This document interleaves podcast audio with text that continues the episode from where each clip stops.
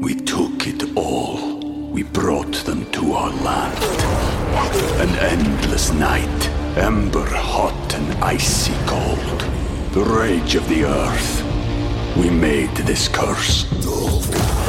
Carved it in the blood on our backs. We did not see. We could not, but she did.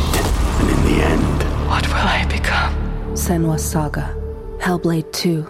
Play it now with Game Pass. Welcome to the New Books Network. Welcome to Studying Media Critically, a podcast from the New Books Network. I'm your host, Gomo Clare, and today I'm joined by Anamik Saha, who's a senior lecturer in the Department of Media, Communications and Cultural Studies at Goldsmiths University of London. We'll be talking about his excellent new book, Race, Culture and Media, which was published in 2021. Welcome to the show, Onamik. It's great to be here. Thanks for having me. So, um, I guess could we start off with a bit of uh, biographical background? Could you tell us a little bit about your um, academic and kind of professional path into scholarship? I, I'm assuming quickly, brief, brief, Um, I did. I, I I grew up in northeast London, not far from where I am now, and um, I studied media and communication at Goldsmiths, actually, where I work now as an undergrad. And I picked that course because I thought I was going to be really interested of my interest predominantly and they you know they were genuinely. I wanted to make stuff. I wanted to i was interested in making film tv shows kind of being creative. Um, but um, the nature of the course was that half of it is spent teaching practice um, but the other half was teaching theory. And at the time i didn't realize this but at the time I was being taught by you know short of Stuart Hall like the founding figures of British cultural studies. Um, again, it's not something I really um, uh, and like you know kind of when I applied I had no idea. I, and to honestly, I don't think I knew what cultural studies was. And then all of a sudden, I was kind of attending classes by these brilliant people, taught by these brilliant people that were referring to other you know the work of other you know influential kind of figures in that tradition and i was like oh god i can i can write essays on this stuff. So my a bit by this is quite personal but my dissertation my undergraduate dissertation was called asians can't rock. And basically it was about um, british south asians who play in guitar bands especially in the genre of like indie rock and punk which are you know um, very, very white genres, historically white genres. And, you know, I was a fan of this music and I was playing in bands in this scene.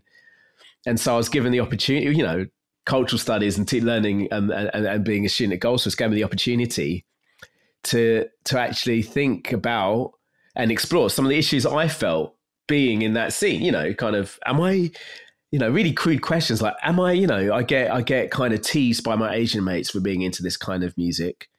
You know, am I just assimilating into white culture? But at the same time, when I go to these gigs and play in these bands, I'm often the only person of color. And that's a weird experience. I don't know why. No, I'm not experiencing explicit racism, but it doesn't, you know, I don't really feel a part of it like some of my mates do. Um, and also, why is this, you know, how have other Asians in a similar position kind of, you know, performed and what has been the politics and aesthetics of the, of their music and how you know and through that I learned about how culture is the and media is the sphere where you know dominant ideas around race as well as gender sexuality class and so on get reproduced but also for space where we can challenge them which ties in nicely to this book which is kind of you know explores all of those issues in a much grander scale. You know, back then I was very interested in British South Asian experience, especially those people who work in the media. That became my PhD project, looking at other British South Asians and their experiences of working in media. And I wasn't just interested in and again, this kind of goes back to like my um, my punk DIY roots. I wasn't just interested in the representations of, of stories and characters they were creating in their narratives, but I was also really interested in how they were getting their stories out there. Um, you know, what kind of modes of production were they using? You know, to what what relationship? You know, often in different settings, whether that was like public service broadcasting, whether that was in a corporate setting, or whether it was in a really kind of DIY independent underground kind of sense as well. which you know I'm not to I'm not I wasn't naive enough to say that that existed outside of capitalism, but it, you know at times those modes of production can be explicitly, if not anti-capitalist, certainly anti-commercial and anti-corporate. So. So that's how all my kind of interests um, kind of coalesce, and then from the PhD, I kind of yeah developed this interest in cultural industries and and media industries. So how how how media works, um, and then yeah, and that's something that I've followed that's followed through um, throughout my work. And as I say, you know, race culture and media. This this latest book is an opportunity to really kind of pull all of those different strands together from like production, politics, representation, but also you know consumption and audiences, which is something I hadn't really researched, but at the moment, the influence of the audience is really is really kind of um, I won't say radically altering, but it's having a, an impact on production in a way that I don't think has really happened in the history of modern media. And that I think that is thanks to social media, which is I'm sure something we'll talk about shortly. So yeah, that's kind of a little brief rundown of where I got to where I am now. And the book has a because because it builds on you know your previous book, uh, race and the cultural industries, but this one, as you say, expands the uh, I guess, areas of, of media, so to include consumption and audiences a bit more, but also has a, a textbook format. So, could you tell us a bit about like any specific challenges or interesting experiences in writing in this kind of mode?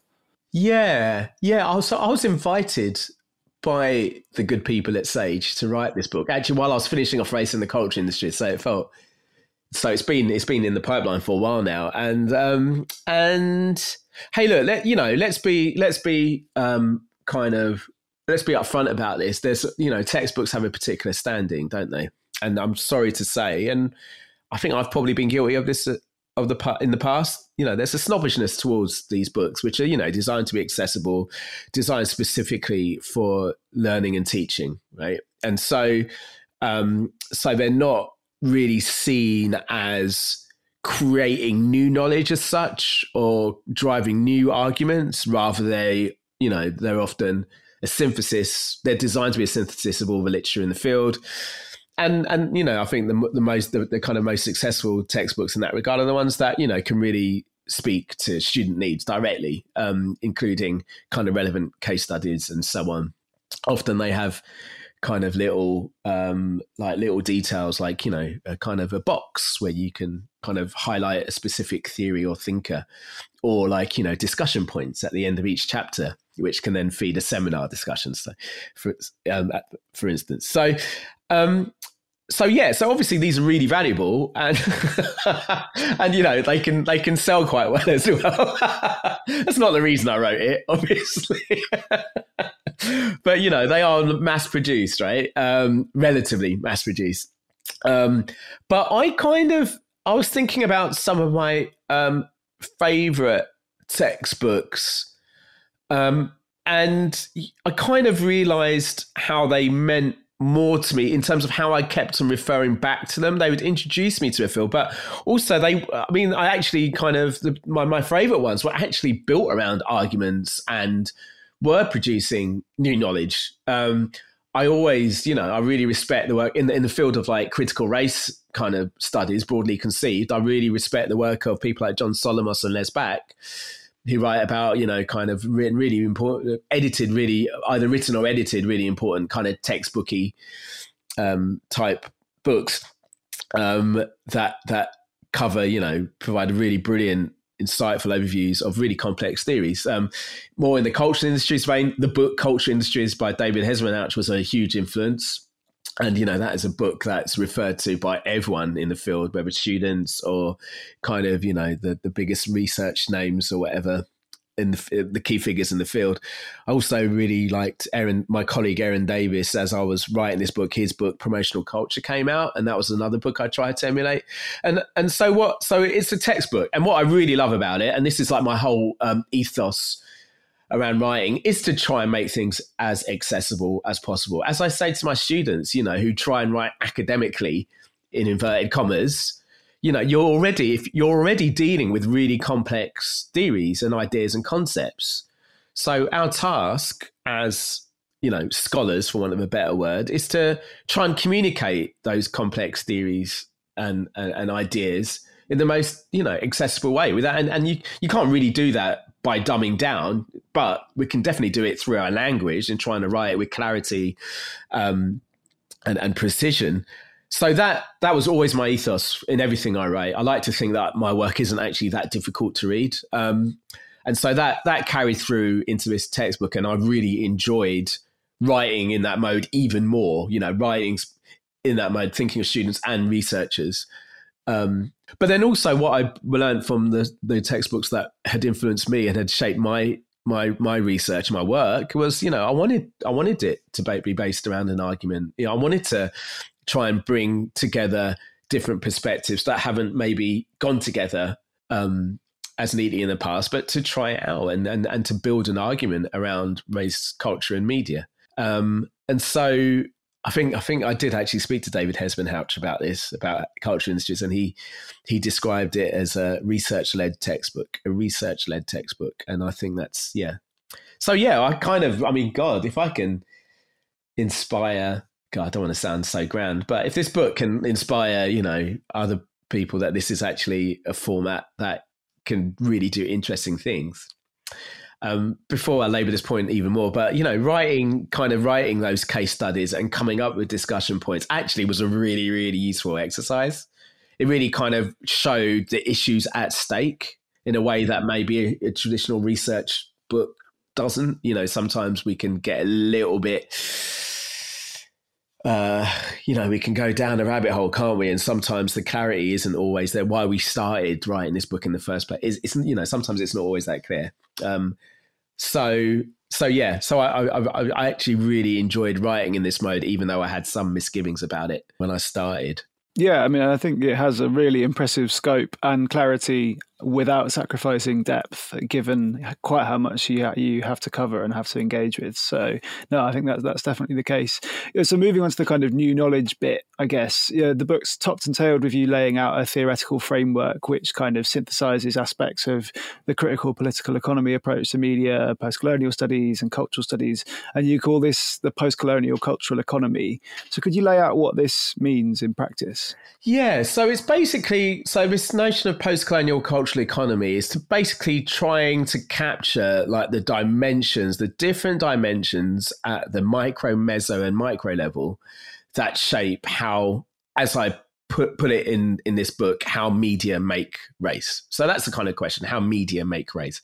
Um, and that's a kind of a slight shift from how media represents race, which is often the kind of question a lot of us work with. You know, t- thinking about how particular, you know, racial and ethnic groups uh, are represented by media and the extent to which this is accurate or authentic or correct, you know, and all of those words I put in inverted in scare quotes because they're highly contested, right?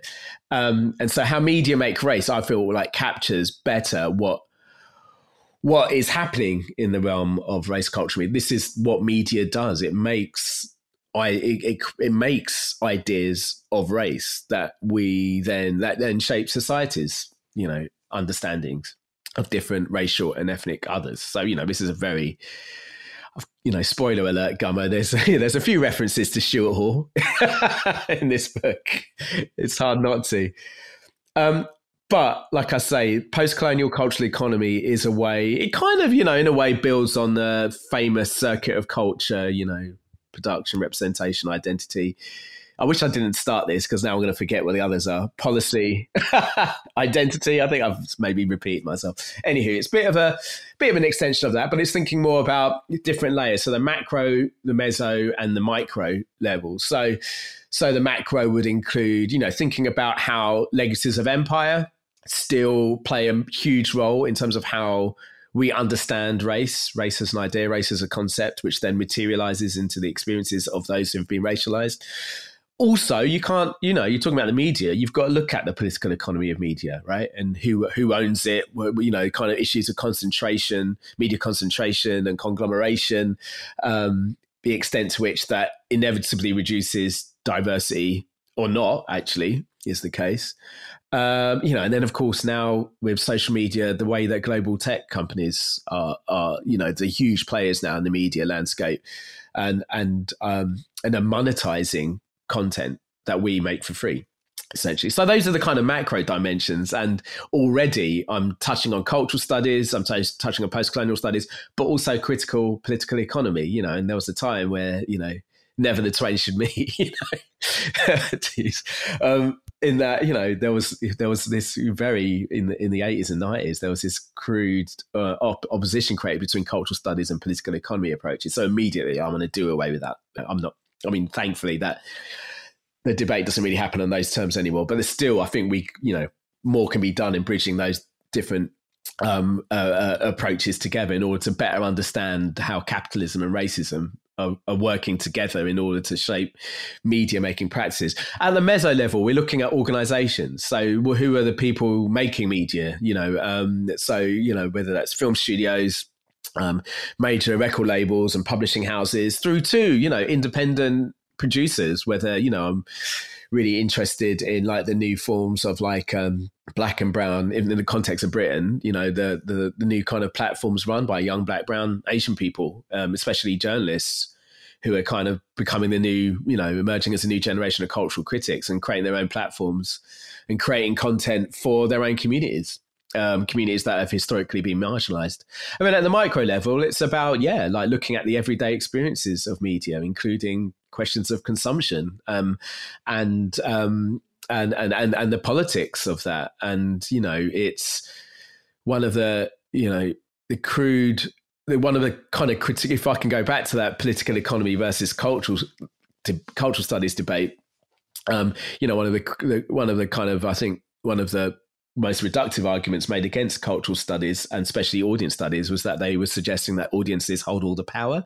But that was never their intention. Audience studies scholars were never saying that they held all the power, but nonetheless, they were pointing to the ways in which consumption is highly complex. And that actually, by looking at the complexity of consumption, of how we consume media, it also develops a really much more nuanced understanding of the operations of ideology um, and how ideology works. So, so that's what the post-colonial cultural economy is trying to do: is to actually think about all of those different levels as well as the different areas: production, representation, and consumption.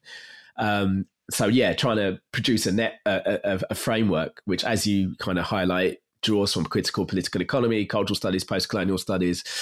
Um, and so on. So yeah, that was that's what I attempted to do and yeah, and the first half of the book kind of outlines those that different approach, those different approaches.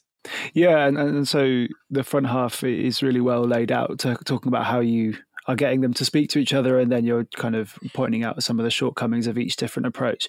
One that interested me, I think, in chapter two was you talk about some of the limitations or absences in the critical cultural approach to race regarding affect, emotion, and feeling. So I wondered if you could talk a bit about what like attending to those features adds to any kind of analysis of race in the media. Hmm if anything, actually, I feel like I could have developed some of those ideas more. I think there's some really interesting um, research being done on that, and more research needs to be done actually, um, particularly in regard to kind of media practices um, amongst like racial, racialized communities. You know, there's one of it. One of the kind of the big, one of the big kind of arguments I wanted to.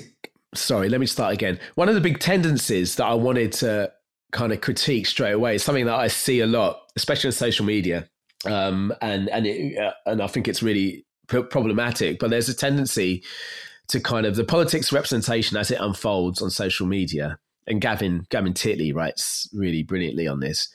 Is that um, they often take really reductive terms in terms of whether this representation of black character is correct or not, or authentic or not, or stereotypical or biased. You know, and the big part of the book is kind of dispelling those terms that we often use to frame our discussions on representation one of the other problems of, as well of just this focus on representation, which is basically, you know, the, the, the, primary way in which kind of race and media has been explored through the politics of representation, as Stuart Hall calls it, is that it, yeah, sometimes it can have a straight two, it can be based upon too straightforward account of ideology. So this particular representation, you know, reproduces Orientalist ideologies or discourse, whatever you want to work with, of, you know, let's say, you know, kind of Middle Eastern people or Muslim people and sometimes that doesn't do justice to the ways in which we take meaning and pleasure and uh, from from media that from media we consume and also how actually that can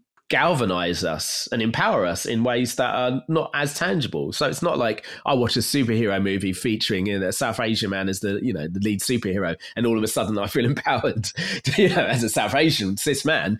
Um, I don't think media really works like that. And how often do we watch stuff that you know, is really bad and we know that it's problematic, but we can still get something from it? And it's not, and that, and, and that's yeah, that's about pleasure, right? And that's about pleasure and how we get how pleasure is produced but also it's about how those like the the effect of particular media texts can can can produce forms of like you know collective flourishing you know and music's a really good example of that like music with it in especially in its most non-semiotic forms like dance music for instance where the lyrics are you know literally i love you baby repeated over and over again. But nonetheless in a particular context listening to that music can really be have powerful effects right? Um, in terms of uh, in terms of the kind of forms of solidarity engenders in that particular space, you know, whether it's a dance floor or even like, you know, watching a movie together or, or, or creating, creating content together, you know, these the emotions, affects and pleasure, you know, they're really important parts of it, which go beyond the question of representation often and what's being represented. And and so I think that's something that is neglected. To be fair, I don't think the book probably develops that as much as it could have done. Maybe you know, maybe I can point to the dearth of research on that, but maybe that's actually my own shortcomings and something I'd need to kind of think about um, some more.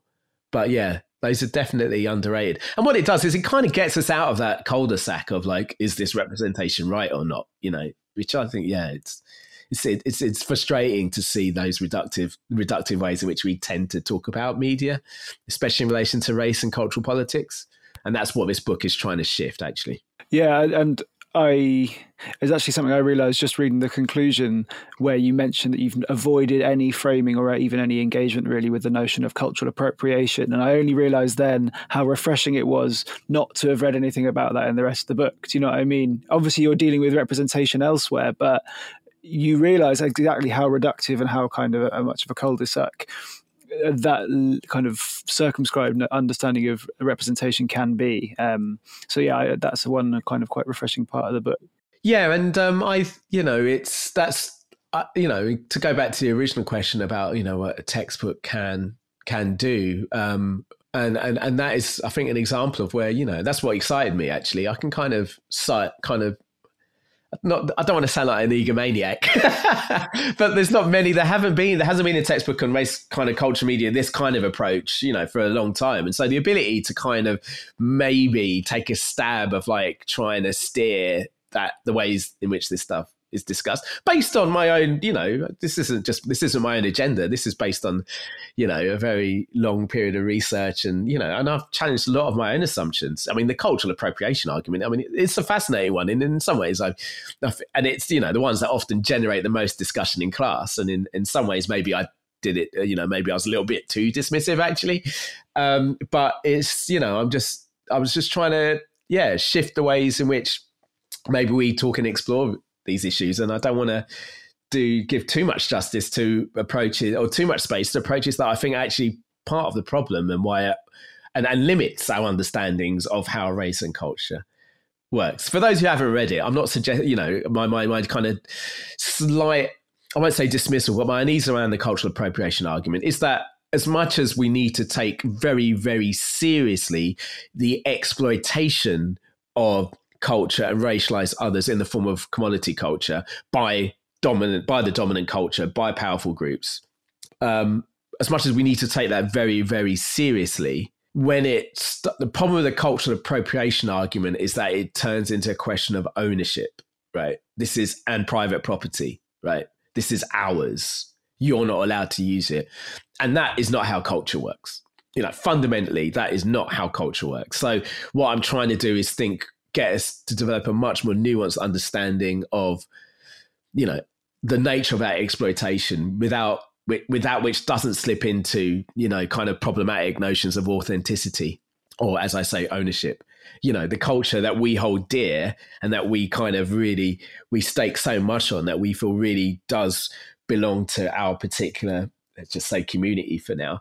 Um, often those things are hybrid mixed mash mashup of all kinds of influences internal external as well as internal you know? And so as i say that's not how culture works. So so yeah um so what i try and do with the book is yeah try and uh, produce a more nuanced way to explore that exploitation of culture which is a fact of cultural production especially in the west your, your mention of ownership there actually leads us on to your engagement with racial capitalism. And I thought maybe the best way into that would be the question that you raise in chapter four, which is Is media in the West more interested in extracting profit or sustaining racial hierarchies? Um, last year I read, and this was something I noticed myself, and then um, gal-dem inevitably, you know, were already on it, you know, and um, they wrote this brilliant. Uh, I can't remember. No, apologies, I can't remember the person who wrote it, but it was about post Black Lives Matter. It was about the kind of surge of like anti-racist nonfiction that was being pushed by publishers. Some of it was commissioned immediately after Black Lives Matter, but a lot of it was pushed immediately in Black Lives Matter, Black Lives Matter's wake um, there was this big push, and there was this famous moment, like this one week, where like you know the majority of the top ten bestsellers were black authors, or at least books on racism, um, and that would you know and and and you know the publishing industry which i've written about a lot done a lot of research on the publishing industry which is i always think of um, Greg Dyke, the former director general of the BBC, when he described his own organization as hideously white. You know, he's at a Christmas party with all the managers and he he sees just a sea of whiteness. And the publishing industry has that that same problem. And despite their best efforts, it's not changing. And so you've got this very, you know, research shows the whitest, if I can put it in these crude terms, the whitest culture industry more than any others, pushing out all these books on anti-race, uh, let's call it anti-racist nonfiction. Um, you can probably think of examples I'm thinking of, and they and yeah, and that would suggest and and you know to what extent are those books? I mean, these are very publishers like to think of themselves as a very liberal bunch, but it does kind of start, you know, on the one hand, you can read that as really progressive. It's great that finally they're taking these books seriously and, and releasing them. But then there's the question of, well, what's happening to these books? Who's buying them and where and what and how, what is the level of engagement? And then the, also, the other question as well is like, you know, to what extent would the publishers been doing this if they weren't going to make a ton of money from it? So all of a sudden, anti-racism seems like, this is an argument, a notorious argument by Zizek, where he says anti-racism is actually very useful to capitalism because what you're doing is that you're creating, you're you're bringing in kind of um, audiences that were once marginalized, they who are becoming new market niches, right? Who you can target and commodify and sell products to. So it helps capitalism expand once all these marginalized groups are brought into the economy, into the market. Um, it's not as simple as that, right? So racial capitalism, which very rarely the discussions of which are very rarely touched on media, which I find really surprising because like media is a really rich site in which to explore the cultural dynamics of racial capitalism in terms of you know the the two two two big issues, if you like, the two big forms of exploitation. One is racism, uh, racial oppression, subjugation, racial violence, and then there's capitalism. You know, cap- the exploitation of the worker, and so on and so forth. And and what racial capitalism helps us understand is that racism and capitalism are two distinct historical forces, but they're intertwined. And together at different moments in history, that relationship defines how racial others are treated and are made um, in different moments in history. So, so that was that was uh, again of like a really um, I really enjoyed writing that chapter. I really enjoyed exploring racial capitalism in relation to media because it kind of explains so much about what's going on with regards to the diversity of race and especially um, commodification of race. Apologies. Um, and also, you know, diversity right now, the D word. you know, it's it's hard to escape, and it is defining so much of what we consume um, right now. The diversity agenda let me put it again, say it again. The diversity agenda is shaping so much of what we consume right now. Black, brown, white, Asian people, like everyone across the board.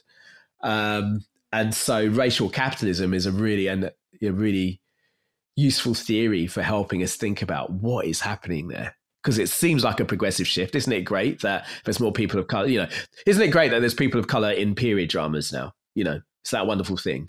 Um, the whitest of the genres. I'm talking. I'm sorry about talking about these reductive terms. I'm trying to encourage people not to talk in such reductive, but you know, a period, costume charmers, you know, historically, notoriously the whitest of all the genres, and now all of a sudden, you know, you see black, brown, Asian people having a whale of a time, you know, on these shows. The characters are like all getting up, getting caught up in all kinds of uh, romantic entanglements and you know misunderstandings, and you know, creating drama. Um, and and but but you know, you know, it's what is actually going on here, what, what, what is driving this, and how. Right, I think that you know. Don't get me wrong. This it, this is so amazing compared to you know um, an Asian lead on Bridgerton. When I was a kid growing up in the eighties in the UK, you know, never thought I'd see that. Um, so there's something you know enabling and constraining going on, and that's and racial capitalism. Racial capitalism is a really useful theory for helping us produce a critical account of what diversity is doing right now, which, as I say, is shaping so much of the media we consume right now. We took it all. We brought them to our land. An endless night, ember hot and icy cold. The rage of the earth. We made this curse. Carved it in the blood on our backs. We did not see. We could not, but she did. And in the end, what will I become? Senua Saga, Hellblade 2. Play it now with Game Pass. And then think thinking about this, the kind of cultural commodification of, of race, you you identify like two different strands, right? Top down and bottom up, yeah. and top down and bottom up reappear a couple of occasions throughout the book. So I was I wonder if you could kind of expand a bit on how you're distinguishing those dynamics often commodification of race is often as it's been you know bell hooks i think is probably the most famous proponent of that argument in her essay eating the other. Uh, still i mean it's one of those essays i return it's a set reading on on on the course i teach and i return to it i have an opportunity to return to it every year and i always it's one of those essays where you always pick up something new every time you revisit it. Um, and it captures brilliantly the way the the dynamics of the commodification of the other um, and what bell hooks does utilizing a black feminist perspective, she highlights the sexual kind of a sexual dimensions to that, you know, literally eating the other. I mean, it's so provocative, just the very notion, right? Um, and, and, and in doing so, she highlights the operations of what she famously calls white capitalist patriarchal society. See all of the words, you know, capitalism, white supremacy, patriarchy, you know, all brought to bear in her analysis. Um, so bell hooks talks about commodification of other and and and and how you know the politics any kind of radical potential of the cultural commodity is subsumed when it becomes when it takes a commodity form. And you know famously it takes the task like public enemy you know who which seems kind of a little bit perverse talking about one of the greatest rap bands of all time. But she says look you know your when you your your message when you when you become a commodity that message of like black power when it takes commodity form, all of its politics is subsumed, you know. And she famously goes on to take on, you know, Beyonce later on, and then, you know, calls her a terrorist for the way in which she exploits herself and her sexuality and black sexuality in order to make surplus value or profit. But then, you know, my, my issue with that argument is that one, it doesn't really, you know, is that really is there a form of culture that exists outside of commodification? I guess is the is you know the the kind of question. I'm sure there are, like very you know pure the you know fleeting moments where culture is you know kind of autonomous purely autonomous from capitalism. But actually for the most part any kind of cultural expression that is shared on a mass level will have to take commodity form in some form. And that and it, that doesn't always have to you know reproduce capitalist ideology. And as we know um, the, the best art and culture that we love and cherish the most often is precisely because it goes against the grain somehow. I'm not, you know, a song's never going to take down the system, but it can definitely, you know, produce new insights, show us new kind of images of intercultural kind of exchange. It can kind of, yeah, produce forms of individual and collective flourishing. So you've got a top-down argument that that is pretty defeatist and fatalistic. That any the, the minute culture takes commodity form, all of its radical potential is subsumed, right? But then you've got a perspective that from the bottom up that kind of understands a how like you know culture making always involves a form of commodification. It always you know by by by making this podcast. I mean, I don't know if either of us are getting paid for it, but nonetheless, it's um, it's you know it would end up taking commodity form in some shape, right? In terms of um, the platforms through which it's shared, right? Um, and that doesn't have to foreclose any, you know, politics. And as I say, that you know, one of the tasks of the book is to kind of nuance our understanding of what cultural politics is, you know, and I work with again Stuart Hall, um, his notion, well, his take on Gramsci and and and war position, which I think is such a really uh, such a still really resonates. I feel a bit embarrassed that I'm kind of speaking in. No, I mean that's no. I shouldn't be embarrassed. I mean, it, you know, it's it's a fairly established theory, right? And maybe it's out of fashion, right? That's what that's what I would say. Maybe it's out of fashion, but for me, it still captures perfectly the cultural political potential of popular culture. And what he's arguing is that what the, the cultural politics of popular culture is about shifting hegemony. And, you know, and and it's like you know what what you can do, no matter how incrementally, is shift hegemony through cultural production, whether that's making a film, a TV show, a book, a piece of music. It has that power to shift hegemony, no matter how incrementally it can do that. Um, and and what what's good about that approach is that it takes the pressure off. It, it stops us from burdening a piece of art to transform society in its entirety. Because no no piece of art or form of culture is going to be able to do that but it can shift hegemony. And the other thing he argues, which is really kind of, in some ways, kind of depressing, but actually doesn't have to be, is the idea that in that in that struggle for hegemony between what he calls the dominant culture and let's say you know the subaltern or minoritized groups, is that there's never going to be a winner. There's never going to be an outright outright winner. And so, yeah, that does mean that we just exist in this permanent state of trying to shift hegemony into more favorable, progressive, radical directions. But, you know, if that is the model we're working with, then we can think about cultural production and cultural products, which are commodified, you know, which are cultural commodities, whether we like it or not. Um, we can then think about what they can actually do politically, which kind of goes against runs counter to that top down argument of commodification of race, which is brilliantly articulated by amazing critical theorists, whether that's bell hooks or Theodore Adorno, you know, famously most scathing of the commodification of culture. You know, that's what I like, you know, that's why I wanted to produce a more nuanced take of what commodification does and what it's what, uh, which yes inevitably is about exploitation but it can have enabling properties too yeah and i think that you do do a good job of uh, exactly not adopting either position because I think, again, you know, it's become quite commonplace to accept the idea of kind of total commodification, which can mean that any kind of progressive valence can kind of go out of the back door, and you feel unable to comment on the the negative implications of commodification of culture. Do you know what I mean? Through a kind of a kind of ambient optimism or whatever else you want to call it, you know. And so I think retaining that at least a little bit of that bell hooks kind of angle it remains really important, and that's really apparent throughout the book. So moving on to the case studies, um, first I wanted to ask you why you chose these particular ones, and if you could explain what the case studies you choose are. Let me just go to the contents page of my book. Um, so yeah, I so this was a hard this was a hard task. I mean, one of the first things I've got uh, you know, the thing that I struggled the most with this book was the Anglo-centric perspective. You know, on the one hand, we get publishers kind of this is not a specific reference to Sage, um, who've been very supportive throughout.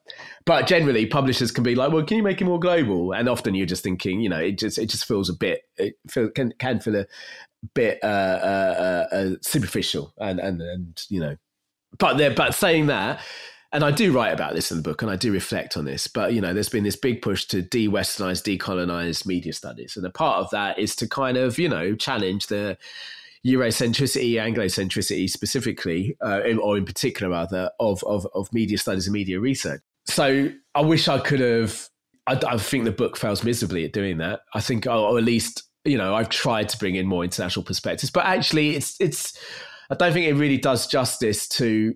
Well, I mean, firstly, that to write a book that is truly global, I mean, that would be huge, right? You know, I mean, it would be insanely massive. You, you know, to be able to do justice to every international, regional context, I'd be writing, it would be creating a monster. And and secondly, you know, one of the things we really need to understand are that ideas of race aren't universal and they have a very local, national dimension to them. So the kind of the way which race is made understood in the UK is very different to the way in which races, the historical, um, the history of race and race thinking in, say, South America and in India and in the Pacific region, you know, it, they, and and they have very specific histories in each of those regions, and yeah, they do overlap, you know, and and and for not least through global cultural industries, you know, kind of the kind of very American forms of blackness have become the dominant form of blackness for even for people for black people way beyond the United States, you know, um, so. So yeah, so for that purpose, you know, I am working with a very kind of European take on, uh, sorry, a very European history of race and race making. Um, so the case studies, you know, do I'm afraid to say, kind of come from that perspective. Uh, and so yeah, I looked at kind of, I kind of thought about it in terms of actually, do you know what? I, I thought about it in terms of what students write about. You know, what what when in my experience teaching, having taught these topics for well over a decade now. Um, looking at the topics that yeah students cover so yeah migrants the media's treatments of my, the media's treatment of migrants is a big big issue as is increasingly islamophobia Then, like the islamophobia migrants questions quite interesting because they overlap quite a lot one of the things i do in the chapter on media migration and racism is look at yeah the construction of the migrant you know firstly the conflation of migrant refugee asylum seeker but then also how the migrant is racialized um, and you know how kind of the word muslim kind of stands in for the word migrant and vice versa. I think a chapter there needed to be a dedicated chapter on Islamophobia though, um, and and the big theme of that is on Islamophobia as a form of racism because that's something that is debated. Is Islamophobia a form of racism? And you get perspectives from the far right who say I'm not racist, but I just, you know, I have a problem with Islam. Islam's a, you know, a dangerous faith, for instance, but that, you know, somehow that's not racist. Similarly, though, you've got people from, you know, from a critical theorist point of view who's saying actually we need to take Islamophobia as a very specific phenomenon. And I draw from the people who actually talk about it in terms of its racializing forms. And of course, media play an absolutely crucial role in that. And so much of the popular culture we assume, um, we consume, you know, like the other is often Muslim, you know, throughout popular culture. Um, so so there's a chapter on that. Um, and then there's a chapter which builds on the kind of amazing research and the history research that's been done on the commodification of blackness in popular culture and how one of the spheres of society where black people have actually been able to take hold is in entertainment and media and popular culture and historically there's some very very dark problematic roots to that which this book, explores, but which are now being reproduced, but also challenged by you know by uh, black cultural producers in all, in, in all kinds of complex ways. So that's a kind of looking at how blackness has become a commodity, which is used to sell products, um, but also yeah the radical forms of black cultural expression which have been there throughout history, and and what forms they're taking in the present and what histories they build upon. So again, it's that stress on you know, we haven't talked about it, but you know, the big hook of this book is, you know, and I take this from David Hesmondhalgh, just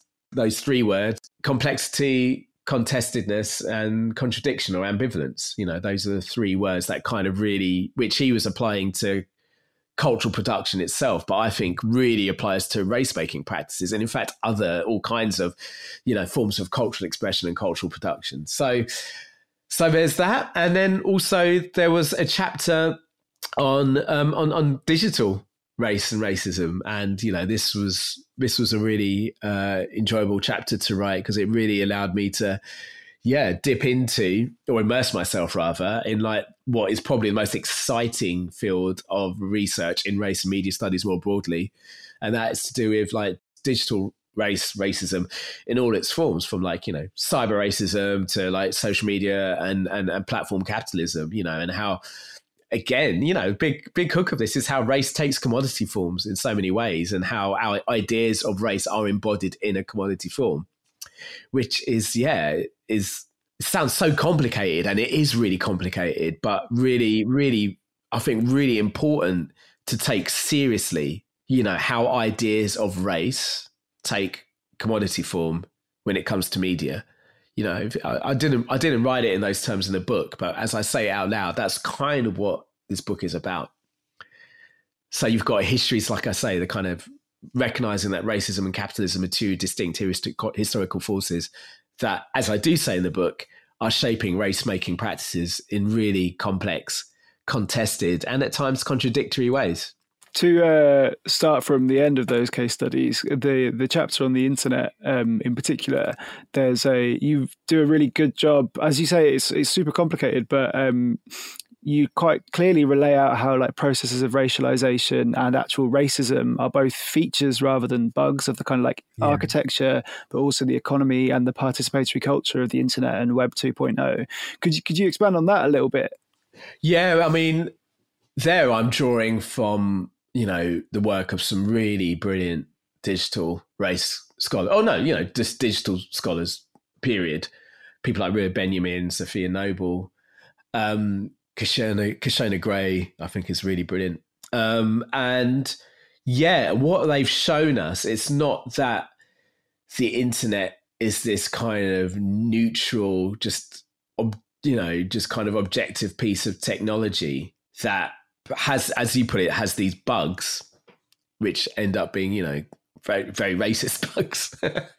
if I can put it in those kind of slightly glib terms, but um, but the way in which kind of racism was a part of the development of those technologies. Um, and you know, Charlton McIlwain wrote a brilliant book called Black Software, which is very which is looking at the history of you know development of you know of, of tech and in the context of Silicon Valley, and kind of actually you know much like contemporary cultural industries had uh, problems with you know institutional whiteness and and then the ways in which kind of black people were conceived in relation to the internet as well um, as a kind of not as the normative user but rather a kind of problem that is to be fixed by you know let me, let me put it in other terms in a black community kind of posing issues and problems that can be fixed by technologies right? So you know and then I think it's Ruha Benjamin. He talks about the tendency to talk about the internet as this black box for, you know,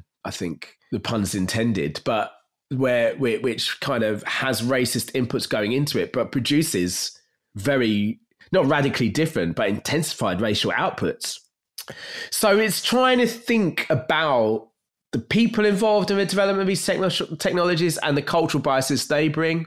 Thinking about how those technologies themselves become inscribed by with ideas of race, like the very architecture of the internet being racializing, if not racist. And then thinking about the outputs that are produced in terms of the user experience, in terms of who the, you know, who is the normative user and and how are other users treated. Um, you know, I work, you know, I think it's work using the work of Jessie Daniels, another really brilliant and important digital scholar. You know, it's one of the most really um, uh, uh, provocative questions in that is is the internet an inherently white space, which you know seems really reductive and and, and can't possibly be true in terms of the engagement right that the internet facilitates from all kinds of people but it's still a really important question to consider because as because in delving into it it really does help understand the experience of these new digital technologies as felt by you know black brown asian people other racialized communities. And and I suppose the internet also is one of the spaces where the ambivalence couldn't be more obviously to the fore in terms of its um, I guess in terms of the easily accessible and quite explicit anti-racist and social justice ness that pervades a space like Twitter, or uh, uh, but sits so obviously alongside you know some of the absolutely most horrendous racist media available. Um, and you discuss Black Twitter as a way into this in some ways. Um, and you use that as a way of arguing that online race making practices can actually contribute to the undoing of race itself. And that's also something that comes back in the conclusion. And obviously, that's kind of provocative um, as well. So I was wondering if, if you could talk to that a little bit. The point, you know, what is the point? like, it's the point, like, do we need to represent racial others better? You know, is that is that our normative position? That doesn't sound. Yeah, I mean, yeah, we want to stop the racist treatment of racialized people in media. That's you know I'm definitely on board with that. But when we when it's when, when it comes to the question of how can we represent our communities, Black, Brown, Asian people better, that's a much more tricky, contested question, and one that actually is quite dubious from the outset because it's assuming there's a correct way of doing these things or a right way of doing these things, and that's that's not correct. So so what what do we where do we go from there then? You know, that's that that's the question. And you know, and I, I follow I follow the work of like utopian black thinkers like Paul Gilroy. He says, you know, we our task as anti-racists is to do away with the idea of race itself. So this is the kind of the big the big kind of contribution of the critical cultural approach to race is that yes, race is a social construct but yes, race produces real material effects. But the idea of race itself is a product of racism. Racism is the very it's not just it's not just the feeling or belief that white people are superior to non-white people, but it's the idea that they are these things called races, that they are distinct and different, um, not least different from the white European self. And so that's what racism is, so it's not so that we start off with racism, we put racism in the center, and we see one of the outcomes of racism is this idea of race. So what can we do then? So for me, the only endpoint there is to just try and do away with race, the idea of race, or what Paul Gilroy calls raceology altogether. Easier said than done, right? Like you know, certainly not an overnight project. Certainly not going to be something that's done in my lifetime but nonetheless, that's got to be a goal. So I'm really interested in those. If I, and then this is where I turn to representational politics. You know, as much as I've kind of stressed in this book, we can't just be fixated on representation. There's so much context that we need to explore in order to understand what race is doing conjuncturally, to use another famous cultural studies term. But I really, uh, I love my favorite representations in scare quotes. So my favorite texts are ones which kind of play and toy and undermine and destabilize ideas of race. Um, and you know, I I know the third season of Atlanta is coming out, which is you know made by and stars Donald Glover, which is this kind of surreal take on kind of black urban life in Atlanta in in in the, in the US which yeah, kind of is kind of surreal and weird, as well as real at times, and and and yeah, destabilizes our assumptions around what blackness means and what blackness is. Again, another really important learning we take like the critical cultural approach to race shows us is that how our understanding of race, how ideas of race are built upon binary oppositions. So again, kind of forms of media um, and popular culture and news that can destabilize those binary oppositions, not least dismantle them, all of a sudden can can can have produced really radical rippling or at least rippling effects. And, you know, creating the conditions where more black, brown, Asian people can create these stories themselves for black, brown, Asian audiences who have been historically marginalized in a commercial media that doesn't see any economic value in them, let alone cultural value. If we can kind of improve the access for these groups to tell the stories that they want to tell in the ways that they want to tell them, you know, we can again to I think to finish off on Stuart Hall's terms again, you know, we can widen that regime of representation.